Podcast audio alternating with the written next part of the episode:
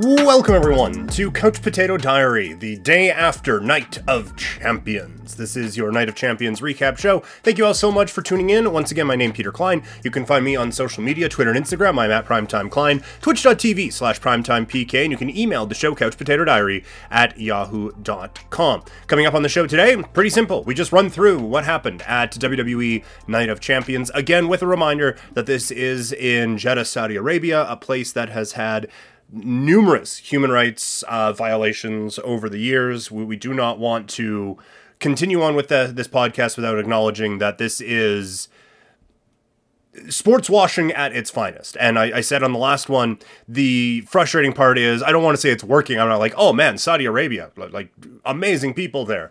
But you, you see some of the stuff, it's like, oh man, it does kind of look cool there, doesn't it? And he's like, hey, wait, wait, wait, wait, wait, nope, nope, nope, nope, don't, don't fall for it, don't fall for it, don't do that. Um, so just, just a reminder that they are in a place that um, the the people in charge have done just uh, absolutely atrocious things to other human beings. But the, the crowd that was there that wasn't partaking in uh, human rights atrocities did seem to have quite a good time. So um, that is your little rant at the beginning of this. When we come back from a little doo-doo-doo, then we will be focusing all on the world of professional wrestling. Hi, I'm Kim Carson. And I'm Peter Klein, and this is We Had No Idea, a podcast about world events that you know about, but might have fallen asleep for during history class. Or social studies, however you learned history in high school. Each week, we'll do a deep dive into important topics throughout history. So, whether you already know everything or feel like you need a top up on some history, we'll be here for you. Listen to us each week wherever you get your podcasts. Woo! All right, WWE Night of Champions going down at the Jeddah Superdome in Jeddah, Saudi Arabia, in front of 13,000 fans uh, for, for a gain of about $35 million, as this is a, a prepaid event for the, the WWE. Let's get right into it. The uh, World Heavyweight Championship tournament final starts with Seth freaking Rollins defeating AJ Styles by pinfall at 20 minutes and 40 seconds. Um, just a word if you want to make your world title feel like a world heavyweight championship, let's uh let's not put it in the first match. Hey? Hmm? Cool? Cool. Um th- this should have been second from the top. Um and I get like Brock against Cody had a bit of a downer finish to to get things going. I don't know what you would have started this show with. Maybe Gunther against um, Mustafa Ali. Maybe you do that, but this did not make this title feel like oh this is the biggest thing going. Like by the time this show was done, it did not feel like you you remembered like oh and by the way Seth Rollins is the world heavyweight champion. But over, overall this match was very good, um, a technically sound match. Really enjoyed like these two are two of the best in the world. And now I'm I'm happy that AJ Styles is kind of back in the fold. We'll see what what he ends up doing in uh, on SmackDown. Um, and for for Seth Rollins, it, there's I wonder what the the title feuds are now. Uh, admittedly, like I'm not because of the the brand splits and everything, I don't know like who's on Raw, who's on SmackDown, where, where do we need to go? So I, am not off the top of my head like, oh, let's go with this guy. Um, I think a Finn Balor feud would be a whole lot of fun. Um, to do that on the um, on the heel side, uh, Shinsuke Nakamura, if they wanted to do that, I think that would be a whole lot of fun, and we'll see what they, they end up building up towards to, to SummerSlam. But Seth Rollins was kind of the, the right choice in this one, and it's just happy to have both him and AJ Styles back. Um, the next match, Trish Stratus defeats Becky Lynch at 14 minutes and 50 seconds. Uh, that's the only one of two matches on the card that did not have a championship belt attached to it at this Night of Champions. Also, where was the SmackDown title in all of this? It's Night of Champions. Well, like we couldn't have had Austin Theory against LA Knight or, or something like that. Like, uh, I just felt weird that a title is left off at Night of Champions. But um, Trish Stratus gets the, the win with some help from Zoey Stark, and I absolutely love this. A, this match was good. Um, Trish deserves every "you still got it" chant that she may receive at, at, at points. Becky Lynch is phenomenal as well. And now you get Zoey Stark and NXT call up, who comes in and is now going to be um, the the mentee of Trish Stratus, which I absolutely love. I, I, think Zoey Stark that there is a lot of potential there, it, raw potential for sure, but there is pardon the pun, uh, but there is a lot of potential there, and now this can help kind of extend this feud. You can get Zoey Stark against Becky Lynch, you can get Zoey Stark against Lita, you can get Trish against Lita if you, you really wanted to, to go that route. You can do tag team matches with this, like you can carry this on for a while. Um, so I, am interested to see this now, and, and I think it's an excellent introduction for uh, a uh, performer who I have relatively high hopes for in Zoey Stark. I loved this next match. At 8 minutes and 35 seconds, Gunther retains the Intercontinental Championship as the Ring General, defeats Mustafa Ali. Um, Mustafa Ali felt like this is the biggest deal he has felt like basically since he came out at WrestleMania, what was that, 30? For the Cruiserweight Championship. I couldn't have been WrestleMania 30. Could it? I'm not going to go back and look.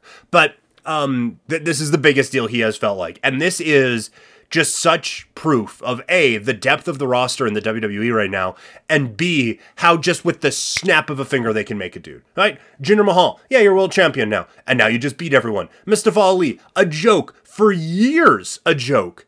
And then you have him go out win a battle royal and in one night he feels like oh my god he could actually win the intercontinental championship like this could be a thing that he ends up doing I I love this for for him. Gunther retains, which he probably should have. Um, I I don't think because this is on Raw now, so you could do honestly, man, that could be the build for a, a SummerSlam. Um, the Intercontinental Champion against the World Heavyweight Champion, and Gunther against um, against Seth Rollins. If you wanted to save Gunther's coronation for next year's WrestleMania, I have no problem with that. But Gunther retaining here, continuing to bring prominence to the Intercontinental Championship, and Mustafa Ali. I hope there's a follow up to this. I, I hope we get more from him now going forward because this was an excellent performance. Up next, at exactly 15 minutes, there is a new Raw Women's Champion as Asuka defeats Bianca Belair. This match never really got going for me, and I don't know if they're like the the WrestleMania match was significantly better. Why not do it at WrestleMania? Like, well, if this is the direction you are going to go, why not have Asuka get the win at, at WrestleMania?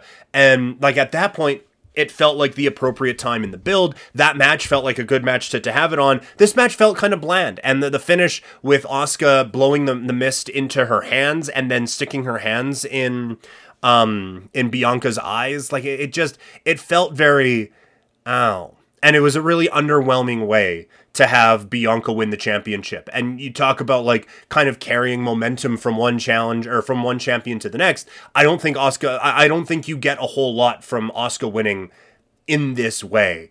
It, it it kind of like honestly I think it does quite a bit to actually damage the Asuka character, who should just be a fucking ass kicking buzz shot buzzsaw machine, and instead now needs to just pull hair and mist on fingers and stuff like that. Like it's just it's not what the Asuka character I think should be. And because of that now, you don't really get like this big like okay, she just beat the the baddest woman on the planet. So now she must be one of the the, the scariest people. It's just kind of a oh. Okay. And you kind of move on from there. So uh, up next, you have the SmackDown Women's Championship of Rhea Ripley defeating Natalya in a minute 10. This was a bit of a bummer. Like, to fly Natalya over there for a minute 10 match that never, like, it just, there was a distraction. She got her ass beat a couple of times, and then you get the win. Now, for where Rhea Ripley is and where, with all due respect, Natalya is right now, this does make a bit of sense to continue to show how dominant Rhea Ripley was, but Natalya deserves better than this. Like, to, to me, um, with Natalya, like this, this makes sense for where they have been positioned on the show, but that is more of a statement on how poorly they have taken advantage of a talent like Natalya than it is uh, an indication of where Natalya's talents actually are. Like, I, I feel like this is uh, an underutilized performer, and this really highlighted that. Brock Lesnar defeats Cody Rhodes by technical submission in 9 minutes and 40 seconds. I don't love this. Um, passing out from the pain of a Kimura it's just it's 2023 you don't see that a whole lot in the actual grappling world and so it, it, just that type of a finish feels very hokey and feels very sports entertainmenty to to me um, you protect cody he never tapped out i guess but I, I think there's a way, and we'll see what the, the follow up is now. But you could do like the oh he broke something else, and just like do the quick pop thing that you do, and have the referee be like, no, we have to wave this off. Like I, um, you you can't stay in this anymore. Passing out to Pain in 2023 just feels a little blah. Th- this was fine. Um, I would have liked Cody to maybe get away from this now. Uh, it probably means we're going Brock versus Seth Rollins at some point for the the World Heavyweight Championship, which will be what it'll be. But yeah, th- this one kind of felt like a, oh, Okay. And then in the main event, at 26 minutes and 25 seconds, Kevin Owens and Sami Zayn defeat the bloodline of Roman Reigns and Solo Sikoa to retain the undisputed WWE Tag Team Championships. Obviously, the big moment in this, the Usos come out, they go for a double super kick on Sami Zayn after both super kicking him once. Um Sami falls out of the way and they both absolutely drill Solo with the the super kicks. Roman sees that, comes in and kind of face washes both of them before Jimmy super kicks Roman once, super kicks him again. Outside he goes, and um, eventually Owens and Zayn get the win on Solo. But this was like this is this was fantastic. The the emotions of all of it building up to to Jimmy finally doing what what he what he has been doing and yelling at Jey, "This is what you should have done." Um, like that, this is this was all so good, and I think there are so many different ways you can come out of this. And I was talking about this in a group chat that I'm in.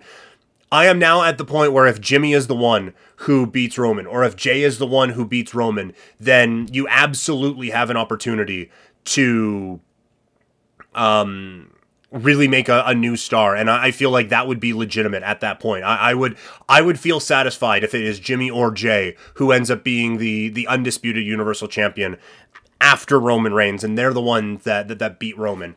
But you can like you can get a, another full year out of just bloodline versus bloodline stuff like solo against one uh, either of the usos. And then eventually honestly to me the one who i would have right now and this was again after talking it out in my group chat i would go solo I, I would have at some point Roman is just getting like too paranoid and he starts to turn on Solo. Um, you have made Solo feel like a, a big monster, and like the comparisons are obviously there with Umaga, but that feels like the trigger that never was pulled on Umaga that probably should have been. You could do that with Solo as well. Like it just it feels like on both sides right now, there are so many people where you could be like just look at who is all in the, the title tournament. I don't know if Damian Priest gets to that, championship level right away, but you could build him up. Same with Shinsuke, Cody Rhodes, obviously, Finn Balor, Miz, eh. Um, but then on the, the, the SmackDown side with AJ, with Mysterio, with Lashley, with Sheamus, um, who knows what's happening w- with Drew McIntyre, but with um, with the Gunther as well, um, and then with Solo and with the, the Usos, there are so many people that you could build into championship contenders. Like it feels like you can have some really really solid cards with strong implications going forward towards championships now. And that is the value of having the World Heavyweight Championship along with the Universal title and having each show having their own championship. You can build up a number of different championship um, uh, championship matches coming out of this now, and you can have actual matches that have actual stakes. It, it feels like you could go a direction now where every match on Raw is meaningful, every match on SmackDown is meaningful instead of just building momentum up to Night of Champions. Like that, that doesn't mean shit. But in terms of like positioning yourself for championship opportunities, it feels like if they take this fucking seriously and actually pay attention to some of this stuff, we could be in for a really, really good year. And so I said coming into this one that there was a, bit of frustration. And again, like I, I, feel like this would have been better tonight if Roman had lost at WrestleMania and he's spiraling, and now his spiraling has forced the bloodline to turn on him. But as I mentioned, coming out of this, you have a few different guys who you can kind of spin off into to uh, universal title things, and this is the value of having two world championships, where you have solid you know he's a star, Seth Rollins on one side. You can get creative with a Jimmy Uso winning the World Heavyweight Champ or the the undisputed the Universal title. Sorry, you can have a Jey Uso winning the Universal Championship. You can have a Solo winning Universal Championship. You can kind of experiment and get people into main event roles because you now have a couple of different titles. We'll see what direction they go, but I I am so excited now to watch Raw, to watch SmackDown every week, and see where it goes. So that is your Night of Champions post show. Hoping to do something similar for this, um, maybe a bit more immediate, coming after uh, Double or Nothing tonight on pay per view. But that is it for our post show today. Thank you all so much for tuning in. Again, I am at Primetime Klein on Twitter and Instagram, twitch.tv slash primetimepk, and you can email the show couchpotatodiary at yahoo.com. Um, all right, so back with a post show tomorrow, and then, or maybe even later tonight, and then getting into the back to the regular scheduled sports programming uh, coming up on Monday. So, thank you all so much for tuning in today. I'll talk to y'all later.